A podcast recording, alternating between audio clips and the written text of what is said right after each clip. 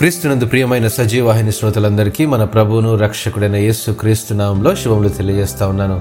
విజయోత్సవములు ముప్పై రోజు మన పాఠ్యభాగంలో అపజయాలను విజయాలుగా మారిస్తే ఈ యొక్క ప్రశ్న అనుదిన వాహినిలో మనం ధ్యానించుకుందాం. లోకము శరీరము అపవాది ఈ మూడు రకాలైన శత్రువులతో మనం అనుదినం పోరాటం చేస్తూ ఉన్నాము. వీటిని ఎదుర్కొని పోరాడిన మన జీవితాల్లో అపజయాల పాలైనప్పటికీ అధిగమించగలమనే సామర్థ్యాన్ని దేవుడు మనకు అనుదినం అనుగ్రహిస్తూనే ఉన్నాడు. ఇవి నేటి మన క్రైస్తవ విశ్వాసంలో మరియు ఆధునిక సంఘ సంస్కృతిలో అత్యంత తక్కువగా చర్చించే అంశాలు. మనం ఎటువంటి జీవితం జీవించవాలని తండ్రి ఉద్దేశం కలిగి ఉన్నాడో అట్టి జీవితాన్ని అనుభవించకుండా ఉంటాము. ఎందుకంటే ఈ పోరాటంలో గెలవాలనే ఆలోచనలు ఉన్నప్పటికీ వీటితో రాజీ పడిపోతూ ఉంటాము. అయితే విజయవంతులం కావాలనే మన ఆలోచనలు మనకు ఉన్నప్పుడే మన జీవితంలో గెలుపుతో పాటు స్వేచ్ఛను ఎదుగుదలను గూర్చిన సరికొత్త భావాలను వెల్లడి చేసే సామర్థ్యాన్ని పొందగలం. తెసలకు రాసిన రెండవ పత్రిక మూడవ అధ్యాయం మూడవ వచనంలో అయితే ప్రభువు నమ్మదగినవాడు ఆయన మిమ్మల్ని స్థిరపరచి దుష్టత్వం నుంచి కాపాడును అని అపొస్తున్న పౌలు మన జ్ఞాపకం చేస్తూ ఉన్నాడు. దేవుడు తన పిల్లల్ని ఎప్పుడూ విడిచిపెట్టడు.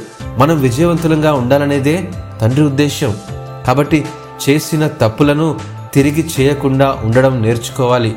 ఎక్కడ ఓటమి కలిగిందో అక్కడి నుండి తిరిగి మొదలు పెట్టవలసి ఉంటుంది.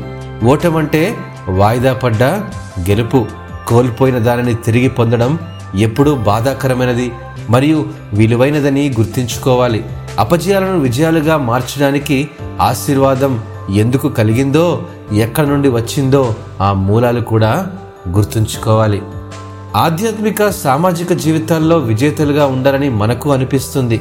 అనుకున్నంత మాత్రాన సరిపోదు సుమా. దానికోసం లక్ష్యాన్ని ఏర్పరచుకొని దానికి అవసరమైన సాధన చేస్తున్నప్పుడే విజేతలుగా ఉండగలుగుతాము. విజేతలుగా ఉన్నవారిని ప్రజలు మార్గదర్శకులుగా గుర్తిస్తారు. విజేతలు అధికారానికి అర్హులవుతారు.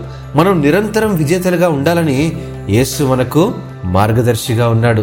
ప్రియమైనటువంటి వాళ్ళరా బయటనున్న ప్రపంచానికి సమాధానం ఇచ్చినంత మాత్రాన మనం గెలిచినట్టు కాదు కానీ మనలో ఉన్న ప్రపంచానికి సమాధానం చెప్పుకోగలిగినప్పుడే మనం గెలిచినట్టు.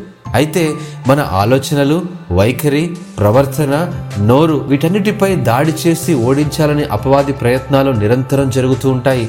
వాటన్నిటిని మన పాదముల క్రింద తొక్కాలంటే ఆయన వైపు తిరిగి బలపరచుము అని అడుగుతూ ప్రార్థించి ఆయన మార్గాలను వెతికినప్పుడు మన జీవితంలో విజయోత్సవంను చూడగలం.